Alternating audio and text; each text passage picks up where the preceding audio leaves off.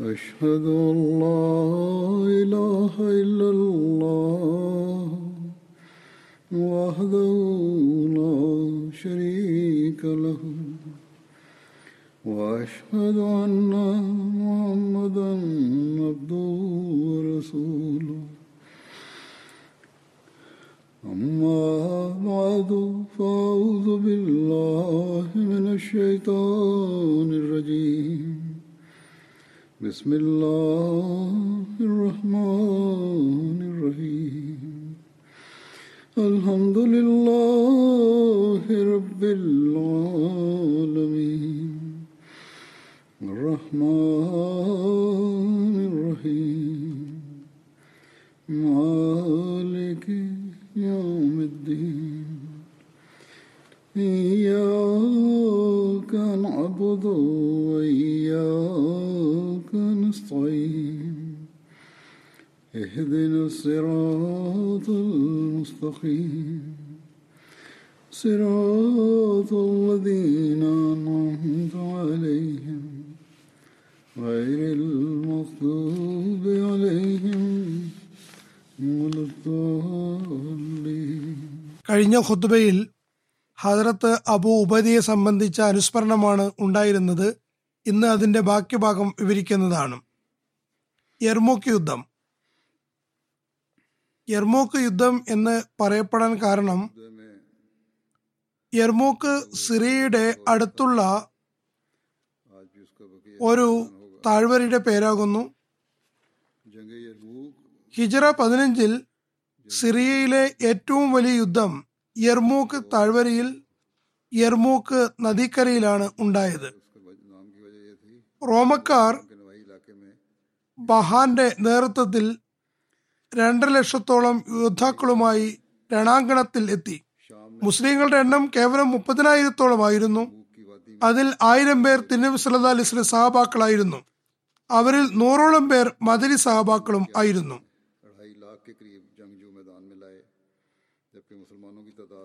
കൂടിയാലോചനയ്ക്ക് ശേഷം താൽക്കാലികമായി ഹിംസിൽ നിന്ന് മുസ്ലിങ്ങൾ തങ്ങളുടെ സൈനികരെ തിരിച്ചു വിളിച്ചു.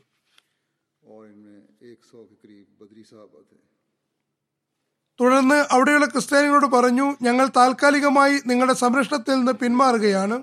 അതുകൊണ്ട് ജിസിയ നിങ്ങൾക്ക് തിരികെ തരികയാണ്. അതായത് അവരിൽ നിന്ന് ടാക്സ് യുദ്ധക്കരം വാങ്ങിയിരുന്നു അത് അവർക്ക് തിരിച്ചു നൽകി. കാരണം നിങ്ങളുടെ കാര്യങ്ങൾ അതായത് എന്തൊരു ഉദ്ദേശത്തിനാണോ നിങ്ങൾ ജിസിയ വാങ്ങുന്നത് അത് ഞങ്ങൾക്ക് നിറവേറ്റാൻ കഴിയാതെ വന്നിരിക്കുന്നു. അങ്ങനെ ഹിംസുകാർക്ക് അവരുടെ നിന്ന് ഈടാക്കിയിരുന്ന ജിസിയ യുദ്ധക്കലം തിരികെ നൽകപ്പെട്ടു. ഈ തുക എത്രയോ ലക്ഷങ്ങൾ ഉണ്ടായിരുന്നു.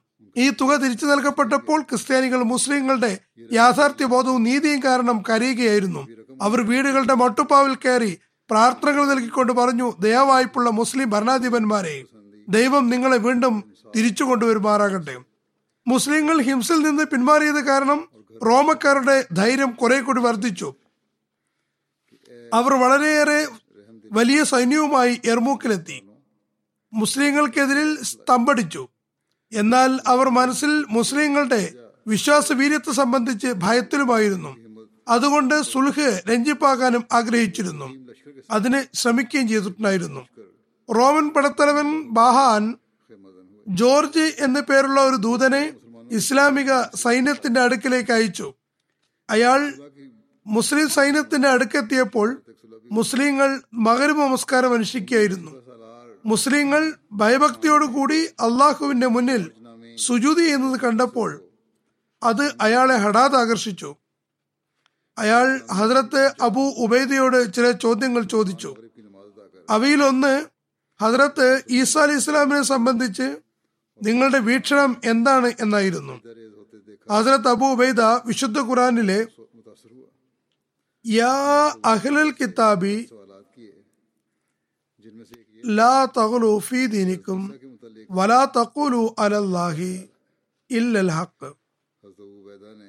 ഇന്നമൽ മസീഹു ഈസബിന് മറിയമ റസൂൽ അല്ലാ വക്കലിമത്തുഹു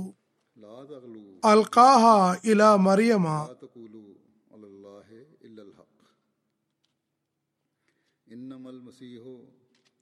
وروح منه فآمنوا بالله ورسله.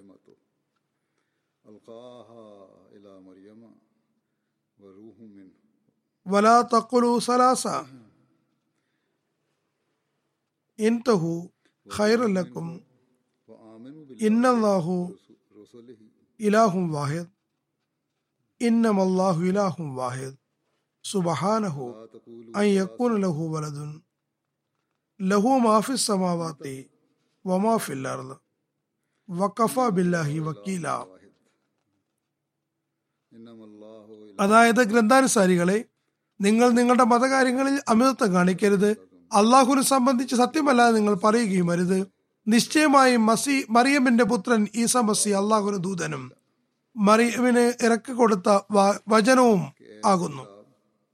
അവന്റെ പക്കൽ നിന്നുള്ള ആത്മാവുമാകുന്നു. അതിനാൽ നിങ്ങൾ അള്ളാഹുലും അവന്റെ എല്ലാ പ്രവാചകന്മാരിലും വിശ്വസിക്കുക. നിങ്ങൾ മൂന്ന് എന്ന് പറയരുത്. നിങ്ങൾ പിൻവാങ്ങുക. അതിനാണ് നിങ്ങൾക്ക് നന്മയുള്ളത്. തീർച്ചയായും അള്ളാഹു തന്നെയാണ് ഒരേ ഒരു ആരാധ്യൻ. അവൻ മക്കൾ ഉണ്ടാകുന്നതിൽ നിന്ന് പരിശുദ്ധനത്രേ. ആകാശങ്ങളിലും ഭൂമിയിലുള്ളതുമെല്ലാം അവന്റേതാകുന്നു. രക്ഷാകർത്താവായി അള്ളാഹു മതിയവനാകുന്നു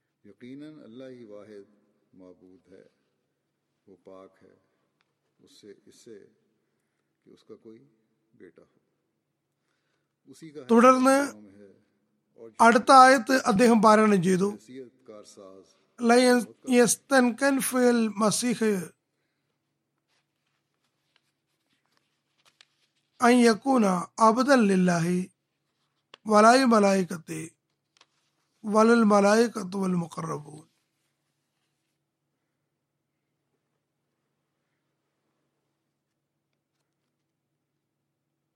താൻ അള്ളാഹുവിന്റെ ദാസനായി ഇരിക്കുന്നതിനെ മസീഹ് ഒരിക്കലും അവജ്ഞയോടെ കാണുകയില്ല. ദൈവസാമീപ്യമുള്ള മലക്കുകളും അത് മോശമായി ഗണിക്കുന്നതല്ല. ജോർജ് വിശുദ്ധ ഖുറാന്റെ ഈ പാഠങ്ങൾ കേട്ടപ്പോൾ ഉച്ചസ്ഥലം പറഞ്ഞു തീർച്ചയായും ഈ തന്നെയാണ് മസീഹിന്റെ സവിശേഷതകൾ. നിങ്ങളുടെ പ്രവാചകൻ സത്യവാനാകുന്നു. അങ്ങനെ പ്രതിനിധിയായി വന്ന ആൾ മുസ്ലിമായി മാറി. അയാൾ തന്റെ സൈന്യത്തിലേക്ക് തിരിച്ചു പോകാൻ ആഗ്രഹിക്കുന്നുണ്ടായിരുന്നില്ല. എന്നാൽ അതിൽ തബൂബൈദ പറഞ്ഞു ഞങ്ങൾ കരാർ ലംഘിച്ചുവെന്ന് റോമക്കാർ കരുതുന്നതാണ്. അതുകൊണ്ട് നിങ്ങൾ തിരിച്ചു പോവുക. നാളെ ഇവിടെ നിന്ന് പോകുന്ന പ്രതിനിധിയോടൊപ്പം തിരികെ വരിക. ക്രിസ്ത്യൻ സൈന്യത്തെ അതിർത്ത ഭൂപെയ്ത ഇസ്ലാമിലേക്ക് ക്ഷണിച്ചു. ഇസ്ലാമിക സമത്വവും സഹോദര്യവും ഇസ്ലാമിക ധാർമ്മികയും ധാർമ്മികതയും അവർക്ക് മുന്നിൽ വിവരിച്ചു. അടുത്ത ദിവസം അതിർത്ത് ഖാലിദ് അവരുടെ അടുക്കൽ പോയി പക്ഷേ ഫലമൊന്നും ഉണ്ടായില്ല. യുദ്ധത്തിന് തയ്യാറെടുപ്പുകൾ തുടങ്ങി. സൈന്യത്തിന് മേലിൽ മുസ്ലിങ്ങൾ സ്ത്രീകളും ഉണ്ടായിരുന്നു. അവർ സൈന്യത്തിന് വെള്ളം കൊടുക്കുകയും പടയാളികൾക്ക് ആവേശം പകരുകയും ചെയ്തിരുന്നു. ആ സ്ത്രീകളിൽ ഹജറത്ത് അസ്മ ബിൻ അബൂബക്കർ ഹജറത്ത് ഹിന്ദ് ബിൻ ഉത്തുബ ഇവർ ഹജറത്ത് അബൂ സുഫിയാന്റെ ഭാര്യയാണ്. മക്ക വിജയ സമയത്താണ് മുസ്ലിമായത്. ഹജറത്ത് ഉമ്മു ആബാൻ എന്നിവരും ഉണ്ടായിരുന്നു. ഹജറത്ത് അബു ഉബൈദ യുദ്ധത്തിനു മുമ്പ് മുസ്ലിം സ്ത്രീകൾ സംഭവം ചെയ്തുകൊണ്ട് പറഞ്ഞു അല്ലയോ വീരാങ്കനകളെ തമ്പുകളുടെ നാല് കാലുകളും പിഴുതെടുത്ത് കയ്യിൽ കരുതുക. തങ്ങളുടെ സഞ്ചികളിൽ കല്ലുകൾ നിറയ്ക്കുക. മുസ്ലിങ്ങളെ യുദ്ധത്തിന് പ്രേരിപ്പിച്ചുകൊണ്ടിരിക്കുക. അവരോട് പറയുക ഇന്ന് നിങ്ങളുടെ യുദ്ധമാണ്. നിങ്ങൾ പിന്തിരിയരുത്. മുസ്ലിം സൈന്യം വിജയിക്കുന്നത് കാണുകയാണെങ്കിൽ നിങ്ങൾ അതാ സ്ഥലത്ത് തന്നെ നിൽക്കുക. എന്നാൽ മുസ്ലിങ്ങൾ പിന്തിരിയുന്നത് കണ്ടാൽ അവരുടെ മുഖത്ത് ടെന്റുകളുടെ കാലുകൾ കൊണ്ട് കുത്തുകയും കല്ലുകൾ കല്ലെറിഞ്ഞ് അവർ യുദ്ധമൈതാനത്തേക്ക് തിരിച്ചയക്കുകയും ചെയ്യണം. തങ്ങളുടെ മക്കളെ ഉയർത്തിപ്പിടിച്ചുകൊണ്ട് അവരോട് അതായത് മുസ്ലിം സൈന്യത്തോട് പറയുക നിങ്ങൾ പോയി നിങ്ങളുടെ കുടുംബത്തിനും ഇസ്ലാമിനും വേണ്ടി ജീവൻ ത്യജിക്കുവിൻ. തുടർന്ന് അദ്ദേഹം മുസ്ലിം പുരുഷന്മാരെ സംബോധന ചെയ്തുകൊണ്ട് പറഞ്ഞു ദൈവദാസന്മാരെ ദൈവസഹായത്തിനായി മുന്നേറുക അവൻ നിങ്ങളെ സഹായിക്കുകയും നിങ്ങളുടെ പാദങ്ങൾക്ക് സ്ഥൈര്യം നൽകുകയും ചെയ്യുന്നതാണ്. അള്ളാഹുദാസന്മാരെ നിങ്ങൾ സഹനം കൈക്കൊള്ളുക. കുഫറിൽ നിന്ന് മോചനത്തുള്ള മാർഗവും അള്ളാഹു തൃപ്തിപ്പെടാനുള്ള ഉപായവും ന്യൂനതകളെ മറയ്ക്കുന്നതും സഹനം തന്നെയാണ്. നിങ്ങളുടെ അണികളെ ശിഥിലമാക്കരുത്. യുദ്ധം നിങ്ങളായിട്ട് ആരംഭിക്കരുത്. അമ്പുകൾ കൊണ്ട് ഉന്നം പിടിക്കുകയും പരിചകൾ സംരക്ഷിക്കുകയും ചെയ്യുക. അധരങ്ങളിൽ ദൈവസ്മരണ നിലനിർത്തുക. അങ്ങനെയാൽ അള്ളാഹു തന്റെ ആഗ്രഹം നടപ്പിൽ വരുത്തുന്നതാണ്. യുദ്ധത്തിന് നിങ്ങൾ ആരംഭം കുറിക്കരുത് എന്നാൽ യുദ്ധം തുടങ്ങിക്കഴിഞ്ഞാൽ പിന്നെ പിന്തിരിയരുത്. ശത്രുക്കളുടെ സൈന്യത്തിന് മുന്നിൽ ആ സമയത്ത് സ്വർണക്കുരിശുണ്ടായിരുന്നു അവരുടെ യുദ്ധ കോപ്പുകളുടെ തിളക്കം കാരണം കണ്ണുകൾ മഞ്ഞളിച്ചു പോകുമായിരുന്നു. മാത്രമല്ല അവർ ആപാത്ത ചൂടം ലോഹ കവചം അണിഞ്ഞിരുന്നു. അതായത് ആളുകൾ അണിഞ്ഞിരുന്നു. യുദ്ധമൈതാനത്ത് തങ്ങൾ പിന്മാറില്ലെന്ന പ്രഖ്യാപനവുമായി അവർ തങ്ങളുടെ കാലുകളിൽ ചങ്ങല കെട്ടിയിരുന്നു. അതായത് ഒന്നുകിൽ ഞങ്ങൾ വധിക്കും അല്ലെങ്കിൽ വധിക്കപ്പെടും. പാതിരിമാർ ഇന്ത്യയിലെ വചനങ്ങൾ വായിച്ച് അവർക്ക് ആവേശം പകർന്നിരുന്നു. നിഷേധികളുടെ സൈന്യം സമുദ്രത്തിലെ തിരമാലകൾ കണക്ക് മുന്നോട്ട് ഗമിച്ചു. അവർ രണ്ട് രണ്ട് ലക്ഷത്തോളം സൈനികരുണ്ടായിരുന്നു. ഇവിടെ കേവലം മുപ്പതിനായിരം പേരും യുദ്ധം ആരംഭിച്ചു. തുടക്കത്തിൽ റോമക്കാരുടെ ഭാഗത്താണ് വിജയം കണ്ടത്. അവർ മുസ്ലിങ്ങളെ പിന്നിലേക്ക് നീക്കിക്കൊണ്ടിരുന്നു. മുസ്ലിങ്ങളിൽ ആരൊക്കെയാണ് സഹാബാക്കളെന്ന് ക്രിസ്ത്യാനികൾ രഹസ്യമായി മനസ്സിലാക്കി വെച്ചിരുന്നു. പിന്നെ അവർ കുറച്ച് അമ്പയത്തിൽ പ്രാവീണ്യമുള്ളവരെ കുന്നുകളിൽ നിയോഗിച്ചു. സഹാബാക്കളെ പ്രത്യേകമായും കുരുമാനമാക്കാൻ അവരോട് നിർദ്ദേശം നൽകുകയും ചെയ്തു. വലിയ വലിയ ആളുകൾ കൊല ചെയ്യപ്പെട്ടാൽ പിന്നെ ബാക്കിയുള്ള സൈന്യത്തിന്റെ ഇച്ഛാശക്തി ക്ഷയിക്കുന്നതാണെന്ന് അവർ അങ്ങനെ അവർ യുദ്ധമൈതാനത്ത് നിന്ന് പിന്തിരിയുമെന്നും ശത്രുക്കൾക്ക് അറിയാമായിരുന്നു ഏതായാലും അതിന്റെ പരിധിയിൽ നിരവധി സഹാബാക്കൾ വിധിക്കപ്പെടുകയും പലരുടെയും കണ്ണുകൾ നഷ്ടപ്പെടുകയും ചെയ്തു. ഈ അവസ്ഥ കണ്ടപ്പോൾ മക്ക വിജയവേളയിൽ മുസ്ലിം ആയിട്ടുണ്ടായിരുന്ന അബൂജിഹലിന്റെ മകൻ ഇക്രിമയ്ക്ക് കാണാനിടയായി. അദ്ദേഹം അക്ക വിജയവേളയിൽ തിന്നുബി സല്ലാ അലൈഹി സ്വലമിനോട് തന്റെ അപരാധങ്ങൾക്ക് പ്രായശ്ചിത്തം അതായത് ആദ്യകാലത്തുണ്ടായ കാര്യങ്ങൾക്ക് പ്രായശ്ചിത്തം ചെയ്യാൻ തൗഫീക്ക് കിട്ടുന്നതിന് ദുവാക്ക് അപേക്ഷിച്ചിട്ടുണ്ടായിരുന്നു.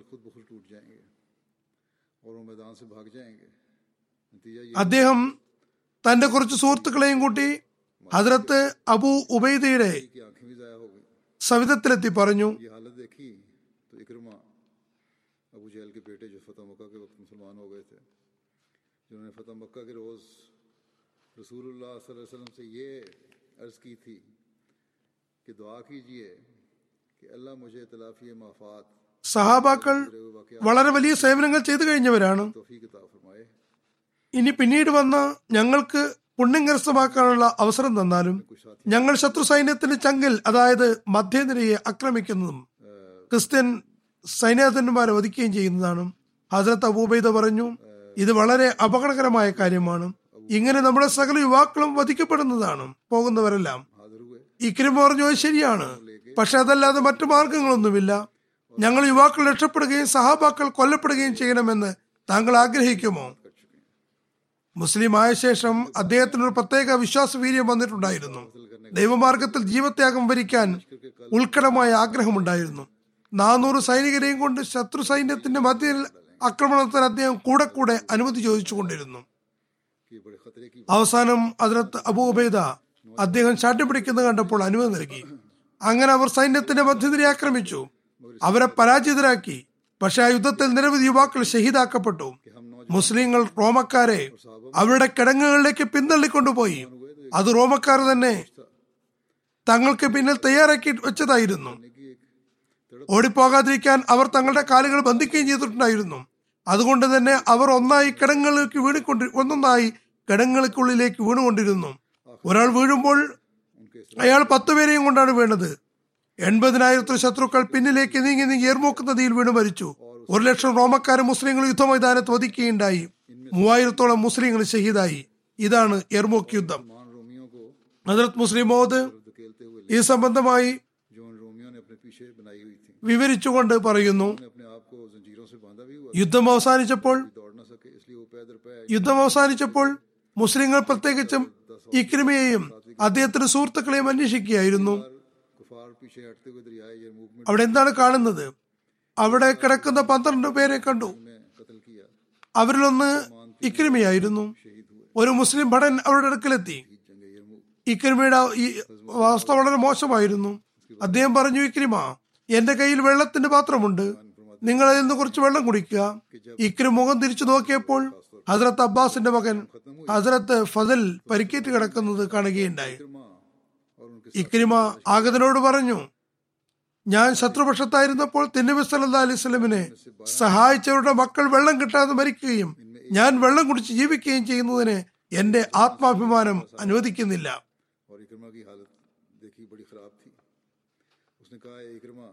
അതായത് മുസ്ലിം മറ്റുള്ളവർക്ക് വേണ്ടി അദ്ദേഹത്തിന്റെ ഉള്ളിൽ ത്യാഗത്തിന്റെ ഒരു വികാരമായി ഉയർകൊണ്ടിരുന്നു അതുകൊണ്ട് ആദ്യം അദ്ദേഹത്തിന് അതായത് ഫതിലുബിൻ അബ്ബാസിന് വെള്ളം കൊടുക്കുക. ഒരുപക്ഷെ അദ്ദേഹം രക്ഷപ്പെട്ടേക്കാം. അതിനുശേഷം എന്റെ അടുത്തേക്ക് കൊണ്ടുവരിക.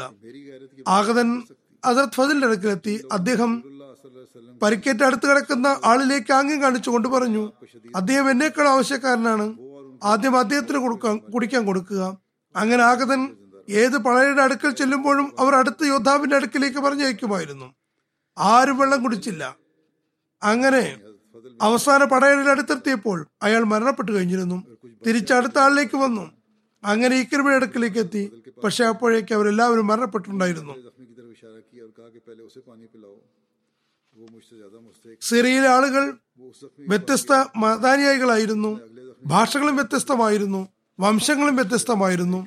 ഹസ്രത്ത് അബു ഉബൈദ ബിൻ ജറാഹ് അവർക്കിടയിൽ നീതിയും സമത്വവും ഉണ്ടാക്കുകയും ആഭ്യന്തര സമാധാനവും ശാന്തിയും പുനഃസ്ഥാപിക്കുകയും ചെയ്തു.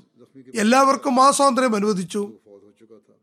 നിങ്ങളും സർവജനങ്ങളും ആദമിന്റെ മക്കളാണ് എന്നും എല്ലാവരും സഹോദരങ്ങളാണെന്നും ഉള്ള മനുഷ്യനെന്ന നിലയ്ക്ക് ആർക്കിടയിലും വ്യതിരക്തതയിൽ നിന്നുമുള്ള ഇസ്ലാമിക ഭാവന അവരിൽ ഉണ്ടാക്കി. അവരെ നിർബന്ധിച്ച് മുസ്ലിങ്ങളാക്കിയിരുന്നതല്ല എന്ന് തെറ്റായ ആരോപണം ഉന്നയിക്കാറുണ്ട്. അദ്ദേഹം റോമക്കാർക്ക് മഹാസ്വാതന്ത്ര്യമാണ് നൽകിയത്. ഗോത്രങ്ങളെ പരിചയപ്പെടുത്തി ശാന്തിയും സമാധാനവും മഹാസ്വാതന്ത്ര്യം സ്ഥാപിച്ചു. അതിർത്ത് അബൂബൈദയുടെ പരിശ്രമഫലമായി സിറിയയിൽ വസിച്ചിരുന്ന ക്രിസ്തുമതാനുയായികൾ ഇസ്ലാമിന്റെ മടിത്തട്ടിലേക്ക് വന്നു. സത്യപ്രബോധനത്തിലൂടെ ആണ്. ശക്തി ചെലുത്തിക്കൊണ്ടായിരുന്നില്ല. തബ്ലീഗ് അഥവാ സത്യപ്രബോധനത്തിലൂടെയാണ് വന്നത്. കൂടാതെ മുസ്ലിം കണ്ട മാതൃക കണ്ടതുകൊണ്ടാണ് വന്നത്. അതേപറ്റി നേരത്തെ പറഞ്ഞു കഴിഞ്ഞതാണ്. മാത്രമല്ല റോമക്കാരും ക്രിസ്ത്യാനികളും അദ്ദേഹത്തിന്റെ അവരുടെ സ്വഭാവത്തിൽ ആകൃഷ്ടരായിട്ടാണ് ഇസ്ലാം സ്വീകരിച്ചത്. എർമോക്ക് വിജയത്തിന് ശേഷം ഏതാനും ദിവസങ്ങൾക്ക് മുമ്പ് അതിർത്ത അബൂബക്കർ മരണപ്പെടുകയും അതിർത്ത് ഉമർ ഖലീഫയെ തെഞ്ഞിടപ്പെടുകയും ചെയ്തു. അതിർത്ത് ഉമർ സിറിയയുടെ മേൽനോട്ട സൈനിക നേതൃത്വം അതിർത്ത് ഉബൈദയെ ഏൽപ്പിച്ചു അബൂബൈദയെ ഏൽപ്പിച്ചു. അതിർത്ത് അബൂബൈദയ്ക്ക് അതിർത്ത് ഉമറിന്റെ ഈ നിയമന ഉത്തരവ് ലഭിച്ചപ്പോൾ യുദ്ധം മൂർധന്യ അവസ്ഥയിലായിരുന്നു അതുകൊണ്ട് അതിർത്ത് അബൂബൈദ കത്തിനെക്കുറിച്ച് ഒന്നും വെളിപ്പെടുത്തിയില്ല. എന്നാൽ ഖാലിദിബിന് വലീദിനെ അതേക്കുറിച്ച് അറിഞ്ഞപ്പോൾ അതിലത്ത് ഖാലിദ് ബിൻ വലീദ് ആ സമയത്ത് സൈന്യാധിപനായിരുന്നു. അദ്ദേഹം ചോദിച്ചു താങ്കൾ എന്തുകൊണ്ടാണ് ഈ കാര്യം മറച്ചു വെച്ചത്? അതിനകത്ത് അബൂബൈദ പറഞ്ഞു കാരണം നമ്മൾ ശത്രുക്കൾക്കെതിരെ പോരാടുകയായിരുന്നു. ഒരു വിധത്തിലും താങ്കൾക്ക് മനോവിഷം ഉണ്ടാകുന്നത് ഞാൻ ഇഷ്ടപ്പെട്ടില്ല. അങ്ങനെ മുസ്ലിങ്ങൾക്ക് വിജയം ലഭിക്കുകയും അതിനകത്ത് ഖാലിദിന്റെ സൈന്യം ഇറാഖിലേക്ക് തിരികെ പോകാൻ ഒരുങ്ങുകയും ചെയ്തപ്പോൾ അതിനകത്ത് അബൂബൈദ അതിനകത്ത് ഖാലിദിനെ കുറച്ച് സമയത്തേക്ക് അവിടെ തന്നെ നിർത്തുകയുണ്ടായി. അതിനകത്ത് കാലി തിരിച്ചു പോകുമ്പോൾ ജനങ്ങൾ സംബോധന ചെയ്തുകൊണ്ട് പറഞ്ഞു ഈ ഉമ്മത്തിൽ അമീൻ അതോ വിശ്വസ്തൻ? അതായത് അബു ഉബൈദയുടെ മേൽനോട്ടത്തിൽ നിങ്ങൾ ആക്കുന്നതിൽ ഞാൻ നിങ്ങൾ സന്തുഷ്ടരായിരിക്കുക. അപ്പോൾ അതിർത്ത് അബു ഉബൈദ പറഞ്ഞു ഖാലിദിൻ വലീദ് അള്ളാഹുവിന്റെ വാളുകളിൽ വാളാണെന്ന് തിന്നുബി സ്വലൈഹി വസല്ലം പറയുന്നതായി ഞാൻ കേട്ടിട്ടുണ്ട്. ചുരുക്കത്തിൽ ഇങ്ങനെ സ്നേഹാദരവിന് അന്തരീക്ഷത്തിൽ ഇരു സൈന്യാധിപന്മാരും പിരിഞ്ഞു പോവുകയുണ്ടായി. ഇതാണ് വിശ്വാസിയുടെ ഭയഭക്തി. അവർക്ക് പേരോ പെരുമയോ നേതൃത്വമോ സ്ഥാനമാനങ്ങളോ ആഗ്രഹിച്ചില്ല. അള്ളാഹുവിന്റെ തൃപ്തി ലഭിക്കണമെന്നതും അള്ളാഹുവിന്റെ രാജാവിത്യം ഭൂമിയിൽ സ്ഥാപിതമാകണമെന്നതും മാത്രമായിരുന്നു അവരുടെ ലക്ഷ്യം. ചുരുക്കത്തിൽ ഈ ആളുകൾ നമുക്ക് ഉത്തരവ് മാതൃകയാകുന്നു. എല്ലാ ഭാരവാഹിയും മറിച്ച് ഓരോ അഹമ്മദിയും ഇക്കാര്യം തങ്ങളുടെ മുന്നിൽ വെക്കേണ്ടതാണ്.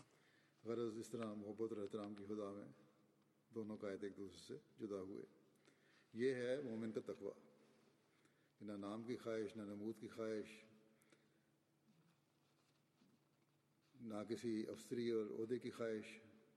ബൈത്തുൽ മുഖദ്ദസ് വിജയം. ഹജറത്ത് അബൂബൈദിയുമായി ബന്ധപ്പെട്ടതാണ് വിവരിക്കുന്നത്. ഹജറത്ത് അമർ ബിൻ ആസിന്റെ നേതൃത്വത്തിൽ ഇസ്ലാമിക സൈന്യം ഫലസ്തീനിലേക്ക് മുന്നേറി. അവർ ഫലസ്തീനിലെ പട്ടണങ്ങൾ ജയിച്ചടക്കി. ബൈത്തുൽ മുഖദ്ദസ് വളഞ്ഞു. അപ്പോൾ ഹസരത്ത് അബൂബൈദിയുടെ സൈന്യവും അവരെ കണ്ടുമുട്ടി. ക്രിസ്ത്യാനികൾ ഉപരോധത്തിൽ വീർപ്പുമുട്ടി സുലുഹിന് മുന്നിട്ടിറങ്ങി. എന്നാൽ ഹജരത്ത് ഉമർ വന്ന് സുലഹിനുള്ള ഉടമ്പടി ചെയ്യണമെന്ന് അവർ നിബന്ധന വെച്ചു.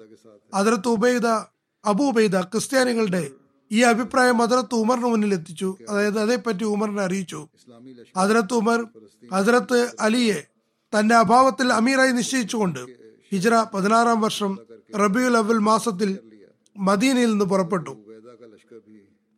അദ്ദേഹം ഡമസ്കസിലെ ഒരു ഗ്രാമീണ പ്രദേശമായ ജാബിയയിലെത്തി.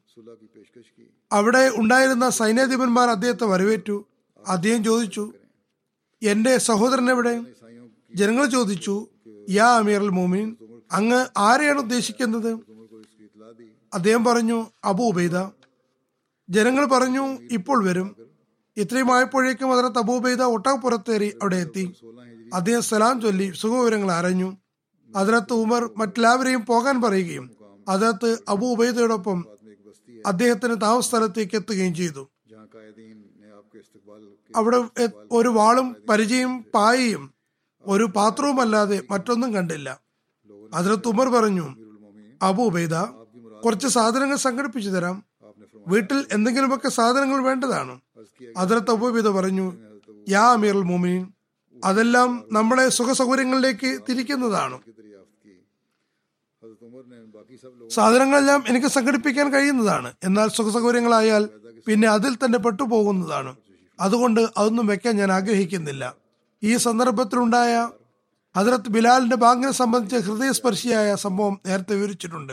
അതിർത്ത് ബിലാൽ റസുദ്ദീൻ സലദ് അലൈഹി സ്വലമിന്റെ വഫാത്തിന് ശേഷം ബാങ്ക് കൊടുക്കുകയില്ലായിരുന്നു. എന്നാൽ അന്ന് നമസ്കാര സമയമായപ്പോൾ ഹജറത് ബിലാലിനോട് ബാങ്ക് കൊടുക്കാൻ കൽപ്പിക്കണമെന്ന് ജനങ്ങൾ ഹജറത്ത് ഉമറിനോട് ആവശ്യപ്പെട്ടു. അങ്ങനെ ഹജറത്ത് ഉമറിന്റെ കൽപ്പനയെ തുടർന്ന് ഹജറത്ത് ബിലാൽ ബാങ്ക് കൊടുത്തു. അത് കേട്ടപ്പോൾ എല്ലാവരുടെയും കണ്ണുകൾ നിറഞ്ഞു. ജനങ്ങളുടെ നേത്രങ്ങൾ കണ്ണീരണഞ്ഞു. ഏറ്റവും അധികം കരഞ്ഞത് ഹജറത്ത് ഉമറായിരുന്നു. കാരണം ആ ബാങ്ക് അവർക്കെല്ലാം തിരുനബി സല്ലാ അലൈഹി സ്വലമിന്റെ കാലത്തെ ഓർമ്മിപ്പിക്കുന്നതായിരുന്നു. റോമക്കാരുടെ അവസാനത്തെ ശ്രമത്തെ സംബന്ധിച്ച് എഴുതുന്നു. ഹിജറ പതിനേഴിൽ റോമക്കാർ മുസ്ലിങ്ങളിൽ നിന്ന് സിറിയയെ തിരിച്ചുപിടിക്കാൻ ഒരു അവസാനവട്ട പരിശ്രമം നടത്തി. വടക്കൻ സിറിയയിലെ അൽ ജസീറ വടക്കൻ ഇറാഖ് അർമീനിയ എന്നിവിടങ്ങളിലെ ഖുർദുകളും ഗ്രാമീണരും ക്രിസ്ത്യാനികളും ഇറാനികളും മുസ്ലിങ്ങൾക്കെതിരിൽ തങ്ങളെ സഹായിക്കണമെന്ന് ഹിർക്കൽ ഹെർക്കുലിസ് രാജാവിനോട് അപേക്ഷിച്ചു. അദ്ദേഹം മുപ്പതിനായിരം സൈനികരെ നൽകാമെന്ന് സമ്മതിച്ചു. ആ സമയത്ത് അൽ ജസീറയുടെ ഭൂരിഭാഗം പ്രദേശങ്ങളും സഹദ് ബിൻ അബി വക്കാസ് ജയിച്ചടക്കിയിരുന്നു. പക്ഷെ അവിടെ ഉണ്ടായിരുന്ന ഗ്രാമീണിൽ ആധിപത്യം നേടാൻ കഴിഞ്ഞിരുന്നില്ല. അവിടെ റോമൻ ചക്രവർത്തിയുടെ ആധിപത്യം തുടരുകയായിരുന്നു. അയാൾ സന്ദർഭം വിലപ്പെട്ടതാണെന്ന് മനസ്സിലാക്കി ഒരു വലിയ നാവികസേനയുമായി ആക്രമണം നടത്തി. ഗ്രാമീണ ഗോത്രങ്ങളുടെ വമ്പിച്ചൊരു സൈന്യം ഹിംസ് പട്ടണത്തെ വളഞ്ഞു. വടക്കൻ സിറിയയിലെ ചില നഗരങ്ങളും കലാപമുണ്ടാക്കി അതിർത്ത് അബൂബൈദ സഹായ സേനയ്ക്ക് വേണ്ടി അതിർത്ത് ഉമറിന് കത്തെഴുതി. അതിർത്ത് ഉമർ ഉടൻ തന്നെ കുഫയിൽ നിന്ന് സഹായ സേന അയക്കാൻ അതിർ സാദ് ബിൻ അബി വക്കാസിന് നിർദ്ദേശം നൽകി. അങ്ങനെ അതിർ സാദ് ബാക്ക ബിൻ അമറിന്റെ നേതൃത്വത്തിൽ ഒരു സൈന്യത്തെ കൂഫയിൽ നിന്ന് അയച്ചു. പക്ഷെ ഇതൊക്കെ ആയിട്ടും റോമൻ സൈന്യത്തിന്റെയും മുസ്ലിം സൈന്യത്തിന്റെയും എണ്ണത്തിൽ വലിയ വ്യത്യാസമുണ്ടായിരുന്നു. അതിലത്ത് അബു ഉബൈദ സൈനികരോട് ആവേശഭരിതമായ ഒരു പ്രഭാഷണം നടത്തി. അദ്ദേഹം പറഞ്ഞു മുസ്ലിങ്ങളെ ഇന്ന് സ്ഥിരതയോടെ നിൽക്കുന്നവർ ജീവനോടെ അവശേഷിച്ചാൽ അവർക്ക് രാജ്യവും സമ്പത്ത് ലഭിക്കുന്നതാണ്. ഇനി വധിക്കപ്പെടുകയാണെങ്കിൽ ഷഹാദത്തിന്റെ അമൂല്യ നിധിയാണ് ലഭിക്കുക. ശിർക്ക് ചെയ്യാത്ത അവസ്ഥയിൽ മരണപ്പെടുന്ന ആൾ സ്വർഗസ്ഥനാണ് തിരുനബി സല്ലല്ലാഹു അലൈഹി വസല്ലം പറയുന്നതായി ഞാൻ കേട്ടിട്ടുണ്ട് എന്ന് ഞാൻ നിങ്ങൾക്ക് സാക്ഷ്യം നൽകുന്നു. രണ്ടു കൂട്ടരും തമ്മിൽ ഘോരയുദ്ധം തുടങ്ങി. മുസ്ലിങ്ങൾക്കെതിരിൽ കുറച്ചു സമയത്തിനകം തന്നെ റോമക്കാരുടെ ചുവടുകൾ പിടിച്ചു. അവർ സ്ത്രീയുടെ അതിർത്തി പ്രദേശങ്ങളുടെ പട്ടണമായ മിസ്സിയിൽ നിന്ന്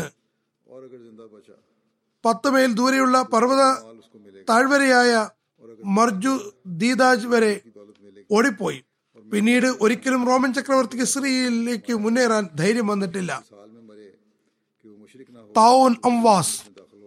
ഇതും ഒരു സ്ഥലത്തിന്റെ പേരാണ്. ഇത് റമല്ലയിൽ നിന്ന് ബൈത്തുൽ മുഖദ്സിന്റെ വഴിയിൽ ആറ് മേൽ ദൂരെയുള്ള ഒരു താഴ്വരയാണ് ചരിത്ര ഗ്രന്ഥങ്ങൾ പറയുന്നു ഇവിടെയാണ് ആദ്യമായി പ്ലേഗ് പൊട്ടിപ്പുറപ്പെട്ടത്. അതുകൊണ്ടാണ് ഇതിനെ താവുൻ അംവാസ് എന്ന് പറയുന്നത്. ഈ രോഗം കാരണം സിറിയയിൽ എണ്ണമറ്റ മരണങ്ങൾ ഉണ്ടായി ചിലരുടെ അഭിപ്രായത്തിൽ ഈ രോഗം കാരണം ഇരുപത്തി അയ്യായിരം പേർ മരണപ്പെട്ടു. ബുഖാരിയിലെ ഒരു നിവേദനത്തിൽ ഇതിന്റെ വിശദീകരണമുണ്ട്. അതിർത്ത് അബ്ദുല്ലാബിൻ അബ്ബാസ് നിവേദനം ചെയ്യുന്നു.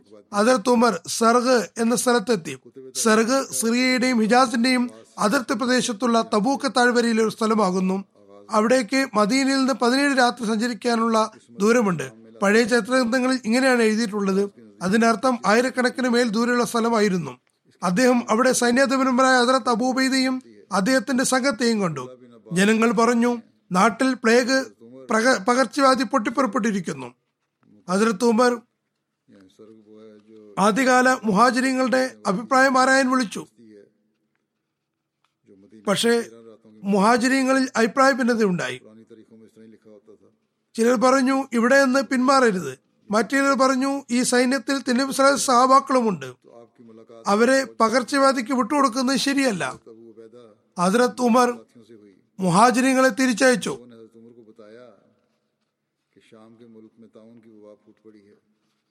അൻസാറുകളെ വിളിച്ചു കൂടിയാലോചന നടത്തി. പക്ഷേ അൻസാറുകളും മുഹാജിനികളെ പോലെ അഭിപ്രായ ഭിന്നതയിലായിരുന്നു അതിരത്ത് ഉമർ അൻസാറുകളെ പറഞ്ഞയച്ചു. തുടർന്ന് മക്ക വിജയ സമയത്ത് മുസ്ലിം ഇസ്ലാം സ്വീകരിച്ച മദീനിൽ വന്നിട്ടുണ്ടായിരുന്ന പ്രായാധിക്യമുള്ള കുടേശികളെ വിളിപ്പിച്ചു. അവർ ഏകകണ്ഠമായി പറഞ്ഞു ജനങ്ങളെയും കൂട്ടി തിരിച്ചു പോകണം. ജനങ്ങളെ പകർച്ചവ്യാധിയുള്ള സ്ഥലത്ത് നിന്ന് കൊണ്ടുപോകണം. തുടർന്ന് അതിർത്ത് ഉമർ ജനങ്ങളോട് തിരിച്ചു പോകാൻ വിളംബരം ചെയ്തു. അതിർത്ത് അബു ഉബൈദ് ആ സമയത്ത് ചോദിച്ചു അള്ളാഹുവിന് ഇതിൽ നിന്ന് ഓടിപ്പോകാൻ കഴിയുമോ? അതിർത്ത് അബു ഉബൈ ഉമർ അതിർത്ത് അബു ഉബൈദയോട് പറഞ്ഞു അബു ഉബൈദ താങ്കളില്ലാതെ മറ്റാരെങ്കിലുമാണ് ഇത് പറഞ്ഞതെങ്കിൽ എത്ര നന്നായിരുന്നു? അതെ ഞങ്ങൾ നമ്മൾ അള്ളാഹുവിന്റെ ഒരു വിധിയിൽ നിന്ന് മറ്റു വിധിയിലേക്ക് ഓടിപ്പോവുകയാണ് അതിർത്ത് ഉമർ പറഞ്ഞു നിങ്ങൾ നിങ്ങളുടെ കയ്യിലുള്ള ഒട്ടകവുമായി ഒരു തരിശു ഒരു കരയിൽ തരിശും മറുകരയിൽ പച്ചളിപ്പുള്ളതുമായ ഒരു താഴ്വരയിൽ എത്തുകയും എന്നിട്ട് നിങ്ങൾ പച്ചളിപ്പുള്ള കരയിൽ നിന്ന് അതിനെ മേക്കുകയാണെങ്കിലും അതല്ല തരിശായ കരയിൽ മേക്കുകയാണെങ്കിലും രണ്ടും ദൈവവിധി തന്നെയല്ലേ? നിവേദകൻ പറയുന്നു ഇത്രയുമായപ്പോഴേക്കും അതിലത്ത് അബ്ദുറഹ്മാൻ ബിനു ഔഫ് അവിടെ എത്തി. അദ്ദേഹം എന്തോ തിരക്കുകാരനെ നേരത്തെ സന്നിഹിതനായിരുന്നില്ല. അദ്ദേഹം പറഞ്ഞു എന്റെ പക്കൽ ഈ ഇത് സംബന്ധിച്ച് അറിവുണ്ട്. നബി സല്ലു അലൈഹി സ്വലം ഇങ്ങനെ പറയുന്നതായി ഞാൻ കേട്ടിരിക്കുന്നു. ഏതെങ്കിലും സ്ഥലത്ത് പകർച്ചവ്യാധി ഉണ്ടെന്നറിഞ്ഞാൽ നിങ്ങൾ അവിടെ പോകരുത്. നിങ്ങൾ താമസിക്കുന്ന സ്ഥലത്ത് പകർച്ചവ്യാധി പകർന്നിട്ടുണ്ടെങ്കിൽ അവിടെ നിന്ന് പുറത്തു പോവുകയും ചെയ്യരുത്. അപ്പോൾ അതിർത്ത് ഉമർ അള്ളാഹുവിന് കൃത്യത പ്രകടിപ്പിച്ചുകൊണ്ട് തിരിച്ചുപോയി.